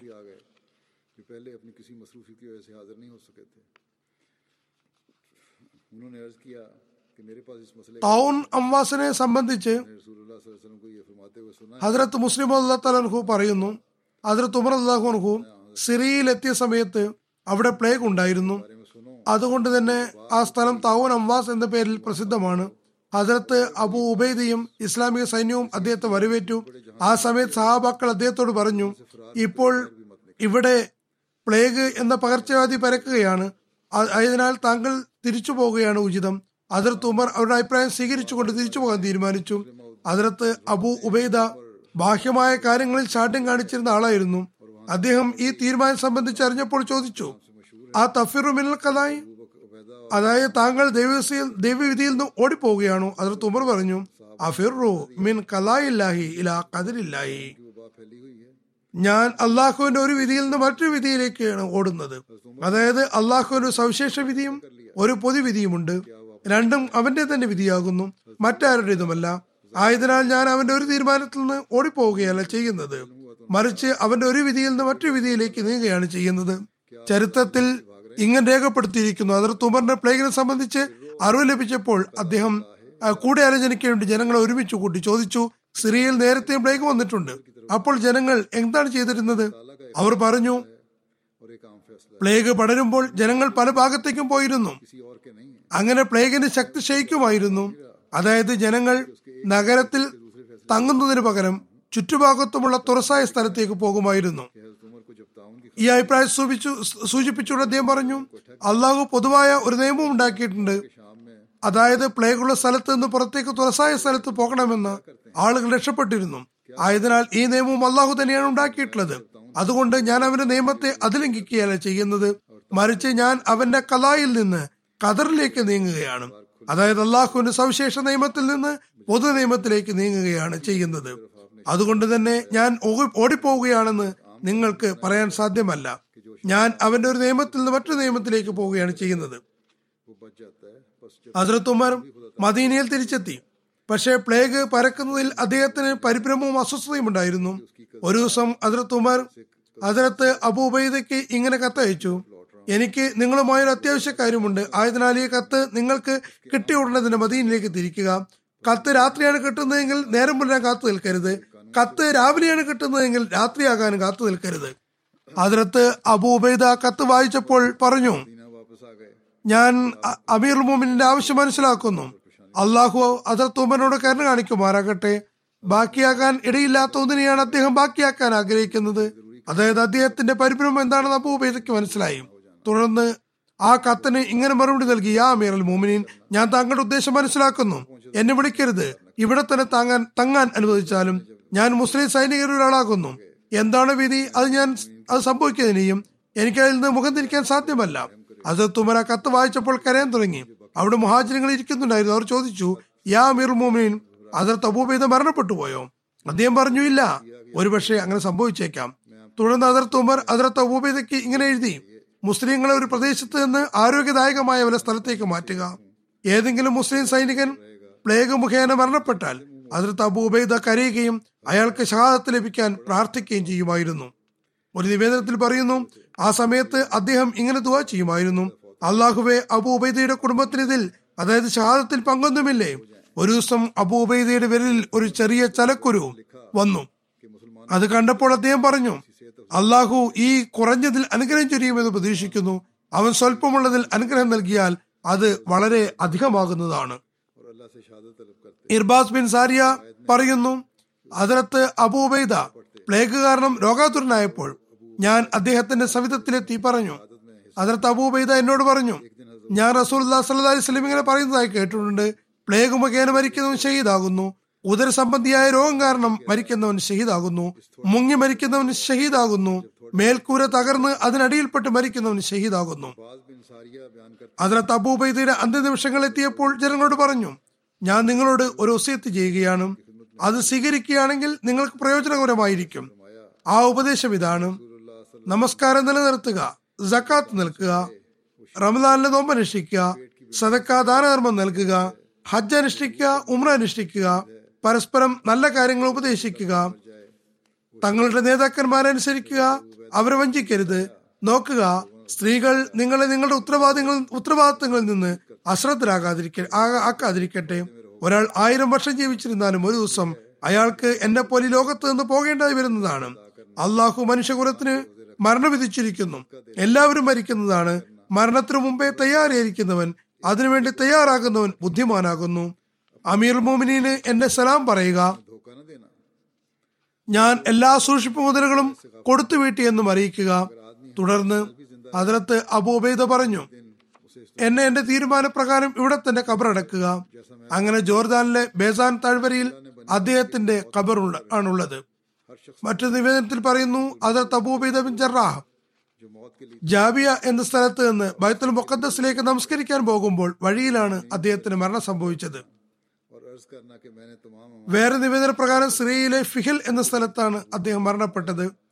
അദ്ദേഹത്തിന്റെ ഖബർ ബേസാൻ എന്ന പ്രദേശത്തുള്ളത് അതിർത്ത് അബൂബൈദ മരണാസന്നനായപ്പോൾ അതിർത്ത് മുഹാസിബിന് ജബലിനെ തന്റെ പിൻഗാമിയായി നിയോഗിച്ചു. അതിർത്ത് അബൂബൈദ ഒഫാത്തായപ്പോൾ അതിർത്ത് മുഹാസ് ജനങ്ങളോട് പറഞ്ഞു ഇന്ന് നമ്മളിൽ നിന്ന് ഇവിടെ പറഞ്ഞ മഹാനേക്കാളും ശുദ്ധഹൃദയനും വെറുപ്പില്ലാത്തവനും ജനങ്ങളെ സ്നേഹിക്കുന്നവനും അവരുടെ അഭ്യുതകാംക്ഷിയുമായിട്ടുള്ള ആരെയും ഞാൻ കണ്ടിട്ടില്ല. അള്ളാഹു അദ്ദേഹത്തോട് കരുണ ചെയ്യാൻ ദുവാ ചെയ്യുക. അതിലത്ത് അബു ഉബൈദ ബിൻ ജറാഹിനെ ജറാ ഹിജറി പതിനെട്ടിലാണ് വഫാത്തായത് അപ്പോൾ അദ്ദേഹത്തിന് അമ്പത്തിയെട്ട് വയസ്സായിരുന്നു. ഒരിക്കൽ ഹസരത്ത് ഉമർ ഹസരത്ത് അബു ഉബൈദയ്ക്ക് നാലായിരം ദീർഘവും നാനൂറ് ദീനാനും കൊടുത്തയച്ചുകൊണ്ട് തന്റെ ദൂതനോട് പറഞ്ഞു അദ്ദേഹം ഈ സമ്പത്ത് എന്താണ് ചെയ്യുന്നതെന്ന് നോക്കുക. അങ്ങനെ ദൂതൻ പ്രസ്തുത സമ്പത്തുമായ അതിർത്ത് അബൂബൈദയുടെ അടുക്കലെത്തി. അതിർത്ത് അബൂബൈദ ആ തുക മുഴുവനും ജനങ്ങൾക്കിടയിൽ വിതരണം ചെയ്തു. ദൂതൻ ഈ എല്ലാ കാര്യങ്ങളും അതിർത്ത് ഉമറിനോട് വിവരിച്ചു. അപ്പോൾ അതിർത്ത് ഉമർ പറഞ്ഞു ഇസ്ലാമിൽ അബു ഉബൈദയെ പോലുള്ളവരെ സൃഷ്ടിച്ച അള്ളാഹുവിനാണ് നന്ദി. ഒരിക്കൽ അതിർത്ത് ഉമർ തന്റെ സുഹൃത്തുക്കളോട് പറഞ്ഞു എന്തെങ്കിലും നിങ്ങൾ ആഗ്രഹിക്കുക. ഒരാൾ പറഞ്ഞു എന്റെ വീട്ടിൽ സ്വർണ നാണയങ്ങൾ നേടണമെന്നും അത് അള്ളാഹുവിന്റെ മാർഗത്തിൽ ചെലവഴിക്കണമെന്നും സതക്കണമെന്നുമാണ് ഞാൻ ആഗ്രഹിക്കുന്നത്. മറ്റൊരാൾ പറഞ്ഞു എന്റെ വീട്ടിൽ രത്നവും പൗഴങ്ങളും നിറയണമെന്നും അവ അള്ളാഹുവിന്റെ മാർഗത്തിൽ ചെലവഴിക്കണമെന്നും സതക്കണമെന്നുമാണ് എന്റെ ആഗ്രഹം. അതിർത്ത് ഉമർ പറഞ്ഞു ഇനിയും നിങ്ങൾ ആഗ്രഹിക്കുക ആവശ്യമുള്ളത് ആഗ്രഹിക്കുക. ഞങ്ങൾ പറഞ്ഞു യാ മീർ മോമിനിൻ ഞങ്ങൾ എന്താണ് ഇനി ആഗ്രഹിക്കേണ്ടത്? എന്ന് ഞങ്ങൾക്കറിയില്ല. ഹജറത്ത് ഉമർ പറഞ്ഞു എന്റെ വീട് ഹജറത്ത് ഉബൈദ് ബിൻ ജറ ഹജറത്ത് mass bin Jabal Salim Maula Abu Huzaifa ഹജറത്ത് ഹുസൈഫ് ബിൻ യമാൻ എന്നിവർക്കുള്ള ആളുകളെ കൊണ്ട് നിറണമെന്നാണ് ഞാൻ ആഗ്രഹിക്കുന്നത്. ഈ ലോകത്തും പരലോകത്തും അള്ളാഹു തൃപ്തി കരസ്ഥമാക്കിയവർ എത്രമാത്രം അനുഗ്രഹീതരാകുന്നു. ഇദ്ദേഹത്തെ സംബന്ധിച്ചുള്ള അനുസ്മരണവും ഇവിടെ അവസാനിക്കുകയാണ്. ഏതാനും ജനാസകൾ നമസ്കരിക്കുന്നതാണ് അവരെ അനുസ്മരിക്കുന്നതുമാണ്. ഒന്ന് നമ്മുടെ ഷഹീദാകുന്നു. അദ്ദേഹം professor doctor Naimuddin Khattak Sahib son of Afzal Deen Khattak Sahib Peshawar ജില്ല. കഴിഞ്ഞ ദിവസമാണ് ഷഹീദായത്. ഒക്ടോബർ അഞ്ചിന് ഉച്ചയ്ക്ക് ഒന്നര മണിക്ക് ശത്രുക്കൾ അദ്ദേഹത്തെ വെടിവെച്ച് ഷഹീദാക്കി. ഇന്നാല ഇന്നാലി രാജുവിൻ. ഇദ്ദേഹം പഠിപ്പിച്ചിരുന്ന സുപ്പീരിയർ കോളേജിൽ നിന്ന് ഏകദേശം ഒന്നര മണിക്ക് വീട്ടിലേക്ക് പോവുകയായിരുന്നു അപ്പോൾ മോട്ടോർ ബൈക്കിൽ സൈക്കിളിൽ വന്ന രണ്ടുപേർ വെടിവെക്കുകയുണ്ടായി. അദ്ദേഹം അപ്പോൾ തന്നെ ഷഹീദായി. ഇന്നാലവന് രാജുവൻ ഷഹീദിന് അമ്പത്തിയാറ് വയസ്സായിരുന്നു. ഇരുപത്തഞ്ച് വർഷമായി അദ്ദേഹം അധ്യാപന ജോലിയിലാണ്. അദ്ദേഹം കായദെ ആലം യൂണിവേഴ്സിറ്റിയിൽ നിന്ന് എം ഫിൽ ചെയ്തു. ശേഷം സ്കോളർഷിപ്പോടുകൂടി ചൈനയിൽ പോയി. അവിടെ നിന്ന് മൈക്രോ എൻവയർമെന്റൽ ബയോളജിയിൽ പി എച്ച് ഡി എടുത്തു. തുടർന്ന് ഇസ്ലാമിയ കോളേജ് യൂണിവേഴ്സിറ്റിയിൽ സേവനനിരതനായി പിഷാവർ യൂണിവേഴ്സിറ്റിയിൽ പഠിപ്പിച്ചിരുന്നു. കുട്ടികളുടെ സ്റ്റുഡൻസിന്റെ ഒക്കെ ഇന്റർവ്യൂ എടുത്തിരുന്ന പി എച്ച് ഡി പാനലിൽ മെമ്പറായിരുന്നു പാകിസ്ഥാനിലെ വിവിധ വിദ്യാഭ്യാസ സ്ഥാപനങ്ങൾ അദ്ദേഹത്തെ ലെക്ചർ എടുക്കാൻ വിളിച്ചിരുന്നു. അധികവും വിദ്യാഭ്യാസ ഡിപ്പാർട്ട്മെന്റുമായിരുന്നു ബന്ധം. അദ്ദേഹത്തിന്റെ കുടുംബത്തിൽ പിതാമഹൻ റുക്കുനുദ്ദീൻ സാഹിബ് ഖട്ടക് മുഖേനയാണ് അഹമ്മദിയത്ത് എത്തിയത്. ഇദ്ദേഹം കരക് ജില്ലക്കാരനായിരുന്നു. പിതാമഹി പി ബി നൂർനാമ സാഹിബയും അഹമ്മദിയ അദ്ദേഹത്തിന്റെ പിതാവിന്റെ പേര് ഷേർ സമാൻ എന്നായിരുന്നു. അവരുടെ പിതാവ് അതിർത്ത് മസീബ് ഇസ്ലാം സാബിയായിരുന്നു അദ്ദേഹത്തിന്റെ പിതാവിനും പിതാമഹിയുടെ പിതാവിനും കാദിയാനിൽ നിന്ന് തിരിച്ചു പോകുമ്പോൾ ഹജറത് മസീമ ഇസ്ലാം ഒരു പരിശുദ്ധ കുർത്ത ഉപഹാരമായി നൽകിയിരുന്നു. ഈ തബറുക്ക് അഥവാ അനുഗ്രഹ ഉപഹാരം ഇപ്പോഴും അദ്ദേഹത്തിന്റെ കുടുംബത്തിലുണ്ട്. മർഹൂം ഷെയ്ദിന്റെ പിതാവ് ഫസൽദീൻ സാഹിബ് വന്യ സംരക്ഷണ വകുപ്പിൽ വന്യജീവി സംരക്ഷണ വകുപ്പിൽ മൃഗഡോക്ടറായിരുന്നു പിന്നീട് ഡെപ്യൂട്ടി ഡയറക്ടർ സഹസ്തിയിലാണ് ഒരുമിച്ചത് അദ്ദേഹം അറിയപ്പെടുന്ന കവിയുമായിരുന്നു. അദ്ദേഹത്തിന്റെ മാതാവ് മഹബൂബത്തുർ റഹ്മാൻ സാഹിബ വിദ്യാഭ്യാസ വകുപ്പിൽ ഡെപ്യൂട്ടി ഡയറക്ടറായിരുന്നു അതിൽ നിന്നാണ് റിട്ടയർഡ് ആയത്. വർഷങ്ങളോളം ഇദ്ദേഹത്തിന്റെ കുടുംബത്തിന് എതിർപ്പുകളെ അഭിമുഖീകരിക്കേണ്ടി വന്നിട്ടുണ്ട്. ഷഹീദ് മർഹുവിന്റെ ഭാര്യ പിതാവ് ഡോക്ടർ ബഷീർ അഹമ്മദ് സാഹിബ് സദർ ജമാഅത്ത് അച്ചീനി പായാൻ ബിഷാവർ രണ്ടായിരത്തി പത്തൊമ്പതിൽ അദ്ദേഹം തട്ടിക്കൊണ്ടുപോയിരുന്നു. ഇന്നുവരെ അദ്ദേഹം എവിടെയാണെന്ന് കണ്ടെത്താൻ കഴിഞ്ഞിട്ടില്ല. ഷഹീദ് മർഹൂം നിരവധി സവിശേഷ ഗുണങ്ങൾക്കുടമയായിരുന്നു നല്ല വിദ്യാസമ്പന്നായിരുന്നുവെങ്കിലും സെക്യൂരിറ്റി ജോലി ചെയ്യാൻ സന്നദ്ധനായിരുന്നു. അതിഥി സൽക്കാരം അതുപോലെ സഹാനുഭൂതി ദരിദ്രരെ സഹായിക്കുക കുടുംബത്തിലെ എല്ലാവരോടുമുള്ള സഹാനുഭൂതിയും ഉള്ളവരോടുള്ള പെരുമാറ്റം എന്നിവ അദ്ദേഹത്തിന്റെ സവിശേഷ ഗുണങ്ങളായിരുന്നു. വിദ്യാഭ്യാസ കാര്യത്തിൽ ഏറെ ശ്രദ്ധാകുലനായിരുന്നു. അഹമ്മദി കുട്ടികളുടെ വിദ്യാസമ്പാദനത്തിൽ കൂടെ കൂടെ ഉപദേശിച്ചിരുന്നു. തന്റെ മക്കൾക്ക് ഉന്നത വിദ്യാഭ്യാസം നൽകി. അദ്ദേഹത്തിന്റെ ഭാര്യ സാദിയ ബുഷ സാഹിബ് പറയുന്നു ഷഹീദ് മർഹൂം ഷഹാദത്തിന് ഒരാഴ്ച മുമ്പ് റബുവിൽ ബഷീം അക്ബരിയിൽ പോയിരുന്നു. അപ്പോൾ നമുക്ക് ഇവിടെ സ്ഥലം കിട്ടിയിരുന്നെങ്കിൽ എന്ന് എന്നാൽ ഇവിടെ സ്ഥലം കിട്ടാൻ നമുക്ക് എങ്ങനെ സൗഭാഗ്യം ലഭിക്കാനാണ് എന്നും പറഞ്ഞിരുന്നു. ഏതായിരുന്നാലും അള്ളാഹു അദ്ദേഹത്തിന്റെ ആഗ്രഹം പൂർത്തീകരിച്ചു. അങ്ങനെ അദ്ദേഹത്തെ റബുവിലാണ് കബറടക്കിയത്. ഷഹീദ് മർഹൂമിന്റെ ഭാര്യ സഹോദരൻ ഡോക്ടർ മുനീർ അഹമ്മദ് ഖാൻ ഇദ്ദേഹം താഹിർ ഹാർട്ട് ഇൻസ്റ്റിറ്റ്യൂട്ടിൽ ജോലി ചെയ്യുന്നു. ഇപ്പോൾ പറയുന്നു ഷഹീദ് അദ്ദേഹത്തോട് പറഞ്ഞു അദ്ദേഹത്തിന് ഒരു പ്രൊഫസർ ശത്രുവായിട്ടുണ്ട്. ഇദ്ദേഹത്തിന്റെയും മക്കളുടെയും ഫോട്ടോകൾ അയാൾ ശത്രുക്കൾക്ക് കാണിച്ചു കൊടുത്തുകൊണ്ട് ഇവരെ കൊല്ലണമെന്ന് പറഞ്ഞ് പ്രേരിപ്പിക്കുകയാണ്. അദ്ദേഹത്തിന് വീടിനു മുന്നിലും ശത്രുക്കൾ ബാനറുകൾ തൂക്കിയിട്ടുണ്ട്. പറയുന്നു അദ്ദേഹം ഒഫാത്തിന് ഒരാഴ്ച മുമ്പ് എന്നെ കാണാൻ ഇവിടെ വന്നിരുന്നു. ഞാൻ അദ്ദേഹത്തോട് ഞങ്ങളോടൊപ്പം ഭക്ഷണം കഴിക്കാൻ പറഞ്ഞപ്പോൾ അദ്ദേഹം പറഞ്ഞു ഇല്ല ഞാൻ ലങ്കർഖാനയിൽ നിന്ന് ഭക്ഷണം കഴിക്കാം. അതിർത്ത് മസീമദ് ഇസ്ലാമിന്റെ ലങ്കറിലെ ഭക്ഷണത്തിന്റെ സ്വാദ് മറ്റെവിടെ നിന്നും കിട്ടുന്നതല്ല. അവിടെ നിന്ന് കിട്ടുന്ന അനുഗ്രഹവും മറ്റെവിടെ നിന്നും കിട്ടില്ല. അതുകൊണ്ട് പിന്നെ എവിടെ പിന്നെ എപ്പോഴെങ്കിലും തങ്ങളുടെ ഒപ്പമാകാം ഷഹീദ് മർഹൂമിന്റെ സന്തപ്ത കുടുംബത്തിൽ ഭാര്യ സഹദിയ നസീം സാഹിബിയെ കൂടാതെ മൂന്ന് പെൺമക്കളും രണ്ട് ആൺമക്കളുമുണ്ട്. ഒരു മകളുടെ വിവാഹം കഴിഞ്ഞിരിക്കുന്നു. മറ്റ് രണ്ടുപേർ പഠിക്കുന്നു. ആൺമക്കളിൽ ഒരാൾ കലീമുദ്ദീൻ ഖട്ടക്ക് എഞ്ചിനീയറും നൂറുദ്ദീൻ ഖട്ടക്ക് ഫസ്റ്റ് ഇയർ വിദ്യാർത്ഥിയുമാണ്.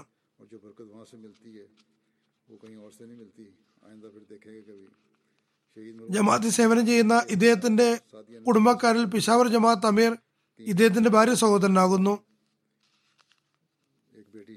അള്ളാഹു മർഹൂമിനെ പുറത്തു കൊടുക്കുകയും കരുതിയിരിക്കുകയും സംതൃപ്ത കുടുംബത്തിന് സഹനം നൽകുകയും ചെയ്യുമാറാകട്ടെ രണ്ടാമത്തെ ജനാസ ജർമ്മനി ജാമ്യ അഹമ്മദിയ വിദ്യാർത്ഥി ഉസാമ സാദിഖിന്റേതാണ്. മുഹമ്മദ് സാദിഖ് സാഹിബിന്റെ മകനാണ്. കഴിഞ്ഞ ദിവസം ജർമ്മനിയിലെ റായൻ നദിയിൽ മുങ്ങി വഫാത്താവുകയാണ് ഉണ്ടായത് ഇന്നാലവിന് രാജുവിൻ. മരണസമയത്ത് ഇരുപത് വയസ്സായിരുന്നു പ്രായം. പാകിസ്ഥാനിലെ ചെക്ക് സിക്കന്ദർ ഗുജറാത്തിലെ നിവാസിയായിരുന്നു. സഹോദരി സഹോദരന്മാരിൽ ഏറ്റവും ഇളയ കുട്ടിയായിരുന്നു. അദ്ദേഹത്തിന് സംതൃപ്ത കുടുംബത്തിൽ അഞ്ച് സഹോദരിമാരും ഒരു സഹോദരനും മാതാപിതാക്കളും മാതാപിതാക്കൾ കൂടാതെ ഉണ്ട് അതിനകത്ത് മുസ്ലിം മൗദിന്റെ കാലത്ത് പിതാവിന്റെ കുടുംബത്തിലൂടെയാണ് ഇദ്ദേഹത്തിന്റെ കുടുംബത്തിൽ അഹമ്മദിയത്ത് എത്തിയത്. ഇദ്ദേഹത്തിന്റെ പിതാമഹൻ തന്റെ രണ്ട് സഹോദരന്മാരോടൊപ്പം അഹമ്മദിയായി. പിന്നീട് മറ്റുള്ളവർ പിന്മാറിയെങ്കിലും ഇദ്ദേഹത്തിന്റെ പിതാമഹൻ അഹമ്മദിയത്തിൽ ഉറച്ചു നിന്നു. മാതാവിന്റെ കുടുംബത്തിൽ മാതാമഹന്റെ പിതാവ് അതിനകത്ത് ഷാ മുഹമ്മദ് സാഹിബും അദ്ദേഹത്തിന്റെ പിതാവ് ലങ്കർ മുഹമ്മദ് സാഹിബ് മുഖേനയാണ് അഹമ്മദിയത്ത് എത്തിയത്. ഇവർ മസ്ലാമിന്റെ സഹാബാക്കളായിരുന്നു. അവർ ആയിരത്തി തൊള്ളായിരത്തി മൂന്നിൽ ജഹ്ലമിൽ വെച്ച് മുസ്ലാമിന്റെ കയ്യിൽ നേരിട്ട് ബയ്യത്ത് ചെയ്തതാണ്. ആയിരത്തി തൊള്ളായിരത്തി എൺപത്തി ഒമ്പതിൽ ചെക്ക് സിക്കന്ദറിൽ ജമാഅത്തെ അവസ്ഥകൾ മോശമായി അഹമ്മദികൾക്കെതിരെ ജാഥ നടത്തി. അന്ന് പരേതന്റെ മാതാപിതാക്കൾക്കും എതിർപ്പ് അഭിമുഖീകരിക്കേണ്ടി വന്നു. അദ്ദേഹത്തിന്റെ മാതാവിനെയും മർദ്ദിച്ചു.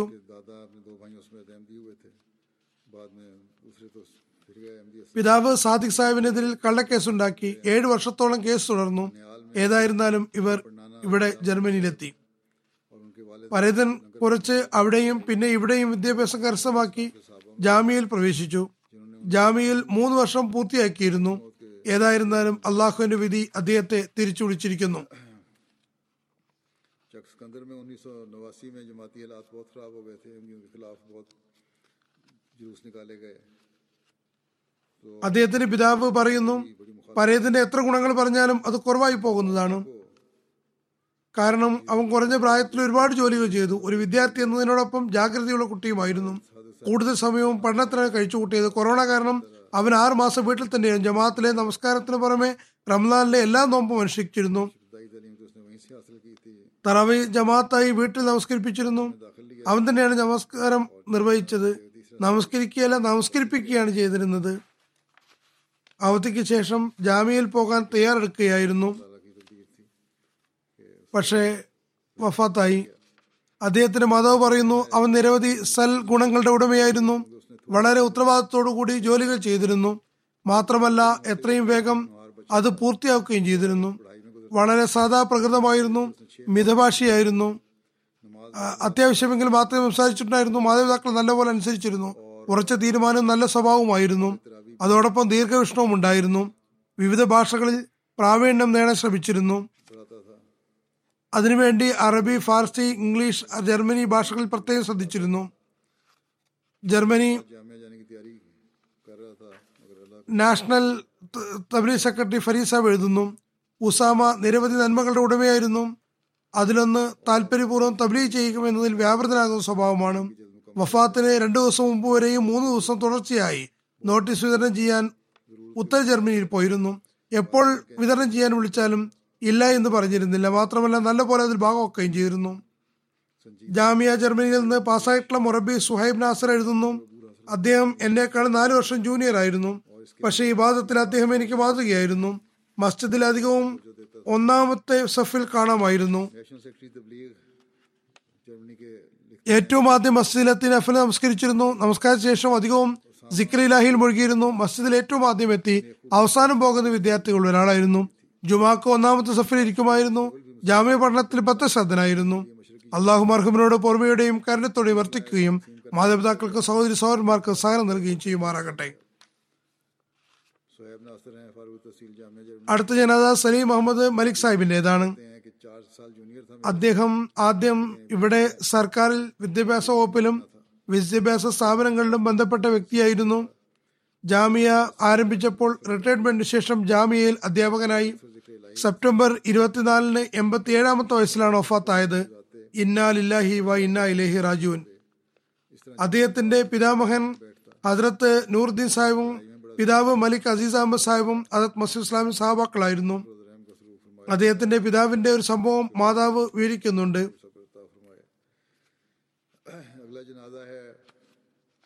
മലിക് സാഹിബിന്റെ കുടുംബത്തിൽ ഏതോ രോഗം കാരണം ഒരുപാട് പേർ അതായത് പിതൃ കുടുംബത്തിൽ ഒഫാത്തായി അപ്പോൾ അവരുടെ മാതാവ് അതായത് അദ്ദേഹത്തിന്റെ പിതാമഹി ഹക്കീം മൗലാന സാഹിബിനോട് കുട്ടിയുടെ അവസ്ഥയെപ്പറ്റി പറഞ്ഞു. മൗലി സാഹിബ് ഉടൻ തന്നെ കുട്ടിയെ കാണാൻ അവരുടെ വീട്ടിൽ പോയി. പറഞ്ഞു കുട്ടി രക്ഷപ്പെടാൻ സാധ്യത കുറവാണ്. ദുവാ കൊണ്ട് മാത്രമേ രക്ഷപ്പെടാൻ സാധിക്കുകയുള്ളൂ. അതിനുശേഷം അതിർത്ത് ഖലീഫത്ത് മസി അവൽ അതിർത്ത് മസീമദ് അലി ഇസ്ലാത്തു ഇസ്ലാമിന്റെ സവിധത്തിലെത്തി ദുവാക്ക് അപേക്ഷിച്ചു. അതിർത്ത് മസീമദ് അലി ഇസ്ലാമിനെ മസ്ജിദ് അക്സയുടെ കോണിപ്പടിയിൽ വെച്ച് തന്നെ കാണാൻ കഴിഞ്ഞു. അപേക്ഷ കേട്ടപ്പോൾ അതിർത്ത് മസീബ് ഇസ്ലാം പറഞ്ഞു ഇപ്പോൾ തന്നെ പോയി കുട്ടിയെ കാണാം.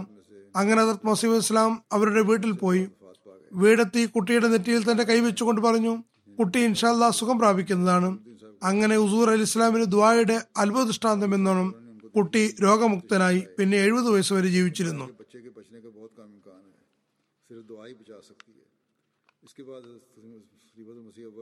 സലീം മലിക് സാഹിബ് പ്രാരംഭ വിദ്യാഭ്യാസം കാദ്യാനിൽ നിന്നാണ് കരസ്ഥമാക്കിയത് പാകിസ്ഥാൻ രൂപീകരിച്ച ശേഷം സിയാൽകോട്ടിൽ താമസമാക്കി അവിടെ നിന്ന് കോളേജ് വിദ്യാഭ്യാസം കരസ്ഥമാക്കി പിന്നെ കരാച്ചിയിലെത്തി. അവിടെ നിന്ന് സയൻസ് വിഷയങ്ങളിൽ പഠനം പൂർത്തിയാക്കി. ആയിരത്തി തൊള്ളായിരത്തി അറുപതിൽ യു കെയിൽ വന്നു. ഇവിടെ വൈഡിംഗ് യൂണിവേഴ്സിറ്റിയിൽ വർഷങ്ങളോളം ജിയോളജിക്കൽ കെമിസ്ട്രിയിൽ പ്രൊഫസറായിരുന്നു ആരംഭകാലം മുതൽ അദ്ദേഹത്തിന് യു കെ ജമാഅത്തിലെ വിവിധ വകുപ്പുകളിൽ പ്രവർത്തിക്കാൻ തോഫി ലഭിച്ചിരുന്നു. നാഷണൽ താലീം സർവീസ് സെക്രട്ടറിയായി നിയമിതനായി നീണ്ടകാലം ഉമ്മറെ ഖാരിജ സെക്രട്ടറിയായിരുന്നു. ജമാഅത്തിന് ഇന്റർനാഷണൽ റിലേഷൻഷിപ്പ് വകുപ്പിൽ പ്രവർത്തിച്ചിട്ടുണ്ട്. അഹമ്മദികളുടെ അവസ്ഥയെ അവലോകനം ചെയ്യുന്നതിന് രണ്ട് പ്രാവശ്യം ഹ്യൂമൻ റൈറ്റ്സ് കമ്മിറ്റിയോടൊപ്പം പാകിസ്ഥാനിൽ പോയി റിപ്പോർട്ട് തയ്യാറാക്കാൻ ലഭിച്ചിട്ടുണ്ട്.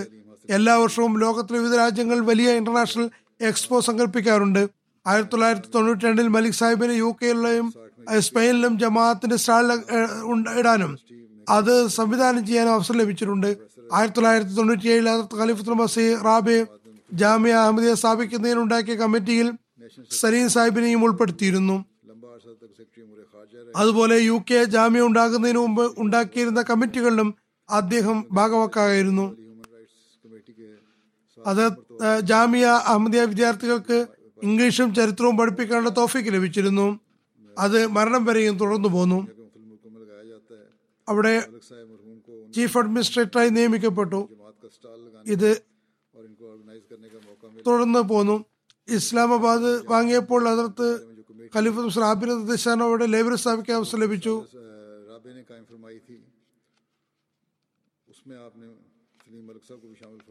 മർഹൂം വളരെയേറെ ദീനിബോധമുള്ള ആളും നമസ്കാരത്തിലും നോമ്പിലും കൃത്യനിഷ്ഠയുള്ള ആളും ജനങ്ങളെ ഏറെ സ്നേഹിക്കുന്ന വ്യക്തിയും സൗമ്യ ഭാഷണമുള്ള ആദ്യ സൽക്കാര പ്രിയനും ഖിലാഫത്തിനോട് അങ്ങേയറ്റ സ്നേഹമുള്ള ആളും ഖിലാഫത്തിനോട് ആത്മയും കൂറുമുള്ള മഹത് വ്യക്തിയുമായിരുന്നു. സംതൃപ്ത കുടുംബത്തിൽ ഭാര്യയെ കൂടാതെ മൂന്ന് പെൺമക്കളും നിരവധി ദൗഹിത്രിമാരും ദൗഹിത്രികളുമുണ്ട്. അദ്ദേഹത്തിന്റെ സഹോദരിപുത്രൻ അബ്ദുൽ വഹാബ് സാഹിബ് പറയുന്നു ആയിരത്തി തൊള്ളായിരത്തി അറുപതിൽ ലണ്ടനിൽ വന്നപ്പോൾ അദ്ദേഹത്തിന്റെ പിതാവ് അദ്ദേഹത്തെ ഇങ്ങനെ ഉപദേശിച്ചു.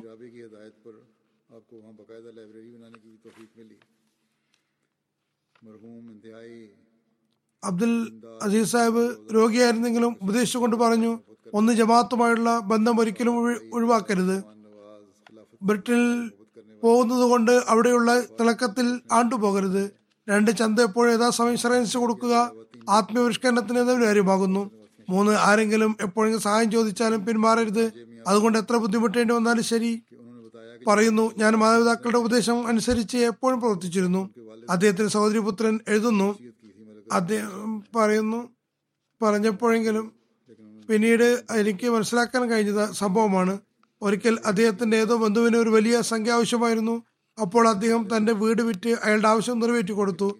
പക്ഷെ അള്ളാഹു പിന്നെയും അനുഗ്രഹിക്കുകയും വലിയൊരു വീട് വാങ്ങുകയും ചെയ്തു. വൈജ്ഞാനികമായ നിലയിൽ വളരെയേറെ ജ്ഞാനിയായിരുന്നു. ഞാനും തുടക്കത്തിൽ കണ്ടപ്പോൾ അദ്ദേഹവുമായി അടുത്ത ബന്ധമില്ലായിരുന്നു.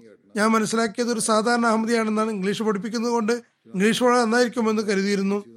പക്ഷേ അദ്ദേഹം ആത്മാർത്ഥതയിലും കൂറിലും വളരെ മുന്നിലായിരുന്നു എന്നും എപ്പോഴും ജമാഅത്ത് സേവനങ്ങൾ സന്നദ്ധനാണെന്നും ഖിലാഫത്തുമായി വളരെ നല്ല ബന്ധവും വിശ്വാസവും ഉള്ള ആളാണെന്നും മനസ്സിലായി.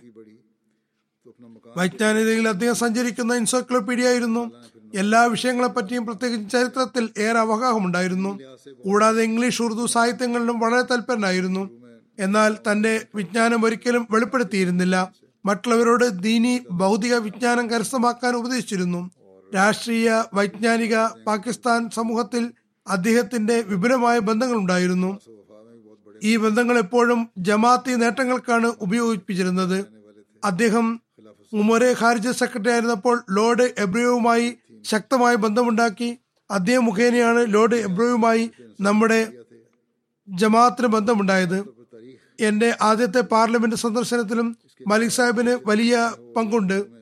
അർജന്റീനയിലെ മുറബി മർവാൻ സർവർ ഗുൽ പറയുന്നു. അദ്ദേഹത്തിന്റെ വൈജ്ഞാനിക നിലവാരം കാരണം ജാമ്യയിലെ വിദ്യാർത്ഥികൾക്കിടയിലും എനിക്കും അദ്ദേഹത്തോട് ഒരു പ്രത്യേക ആദരവ് ഉണ്ടായിരുന്നു. ഞാൻ ജാമ്യ പാസ്സായ ശേഷം അദ്ദേഹവുമായി വ്യക്തിഗത ബന്ധം തുടർന്നു പോന്നു. എനിക്ക് അർജന്റീനയിൽ പോസ്റ്റിംഗ് കിട്ടിയപ്പോൾ അദ്ദേഹത്തിന് ഏറെ സന്തോഷമുണ്ടായിരുന്നു. നിങ്ങൾ പ്രഥമ മുബല്ലിക് ആയതുകൊണ്ട് ഒരുപാട് പ്രവർത്തിക്കേണ്ടതുണ്ട് എന്നും ജമാഅത്തിന്റെ പേര് പ്രകാശിതമാക്കണമെന്നും ശരിയായി തബലീഗ് ചെയ്യണമെന്നും പ്രത്യേകിച്ചോടെയുള്ള ഭാഷ പഠിക്കണമെന്നും പത്രങ്ങളിൽ നിങ്ങളുടെ ലേഖനങ്ങൾ വരുന്ന വിധം നിങ്ങൾ ഭാഷ സ്വായത്തമാക്കണമെന്നും വൈജ്ഞാനികമായി ഏറെ താല്പര്യം എന്നും പറഞ്ഞിരുന്നു. വൈജ്ഞാനികമായി ഏറെ താല്പര്യമുള്ള ആളായിരുന്നു. വീട്ടിൽ വിദ്യാർത്ഥികളെ വിരുന്നിന് ക്ഷണിച്ചിരുന്നു. പിന്നെ തന്റെ ലൈബ്രറിയിൽ അദ്ദേഹത്തിന് സ്വകാര്യമായ ലൈബ്രറി ഉണ്ടായിരുന്നു. അതിൽ കൊണ്ടുപോകുമായിരുന്നു. പല വിദ്യാർത്ഥികളും മുറബിമാരും എനിക്ക് എഴുതുന്നു. എന്റെ വീട്ടിൽ വന്നതിൽ നിങ്ങൾക്കുള്ള ഉപഹാരമായി എന്റെ ലൈബ്രറിയിൽ നിന്ന് നിങ്ങൾക്ക് ഇഷ്ടമുള്ള പുസ്തകമെടുക്കാം അതാണ് നിങ്ങൾക്കുള്ള ഉപഹാരം. ജാമിയ അനിതര സാധാരണമായ ഒരു സ്ഥാപനമാണെന്നും അതേക്കുറിച്ച് ഖലീഫത്തുൽ മസീന് ഏറെ പ്രതീക്ഷയുണ്ടെന്നും. അതുകൊണ്ട് ഈ സ്ഥാപനത്തിലെ വിദ്യാർത്ഥികൾ അനിതര സാധാരണമായ വിജ്ഞാനം ആർജിക്കണമെന്നും പറഞ്ഞിരുന്നു. വക്ഫ കുട്ടികൾ. വളരെ ഉന്നതമായ വിജ്ഞാനം ആർജിക്കണമെന്ന് പറഞ്ഞിരുന്നു. മർവാൻ സാഹിബ് തുടർന്നെഴുതുന്നു അർജന്റീനയിലേക്ക് പോകുന്നതിന് മുമ്പ് പ്രത്യേക ഉപദേശിച്ചുകൊണ്ട് പറഞ്ഞു ഭാഷയിൽ നല്ല പ്രാവീണ്യം കരസ്ഥമാക്കുക. ഞാൻ നേരത്തെ പറയുകയുണ്ടായി സ്പാനിഷ് ഭാഷയിൽ നിങ്ങളുടെ ലേഖനങ്ങൾ പ്രസിദ്ധീകരിക്കണം. എന്നോട് അദ്ദേഹത്തിന് കത്തുകൾ എഴുതാനും നിർദ്ദേശിച്ചിരുന്നു. ഞാൻ അലംഭാവം കാണിച്ചാലും നിങ്ങൾ ഞാനുമായി ബന്ധം തുടരുകയും കത്തെഴുതുകയും വേണമെന്നും പറഞ്ഞിരുന്നു. അള്ളാഹു അദ്ദേഹത്തിന് പുറത്തു കൊടുക്കുകയും കാരുണ്യം വർഷിക്കുകയും ചെയ്യട്ടെ. അദ്ദേഹത്തിന്റെ ബന്ധുക്കൾക്കും മക്കൾക്കും തലമുറകൾക്കും അദ്ദേഹത്തെ പോലെ തന്നെ ഖിലാഫത്തിനോടും ജമാഅത്തിനോടും കൂറോടുകൂടിയ ബന്ധം നിലനിർത്താൻ തോഫിക്ക് നൽമാറാകട്ടെ. ജുമാ നമസ്കാരത്തിന് ശേഷം ഞാൻ ഇവരുടെ ജനാസ ഗായിബ് നമസ്കരിപ്പിക്കുന്നതാണ്.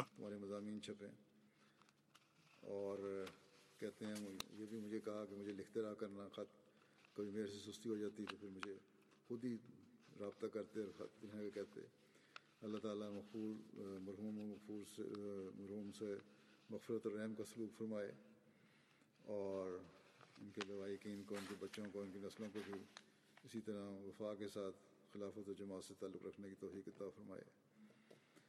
ان کے نمازوں کے بعد ان کا، نماز کے بعد ان کا جنازہ غائب پڑھاؤں گا۔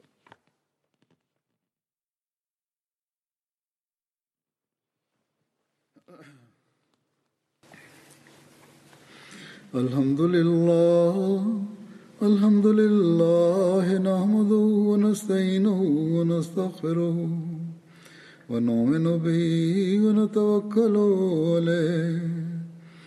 ونعوذ بالله من شرور أنفسنا ومن سيئات أعمالنا.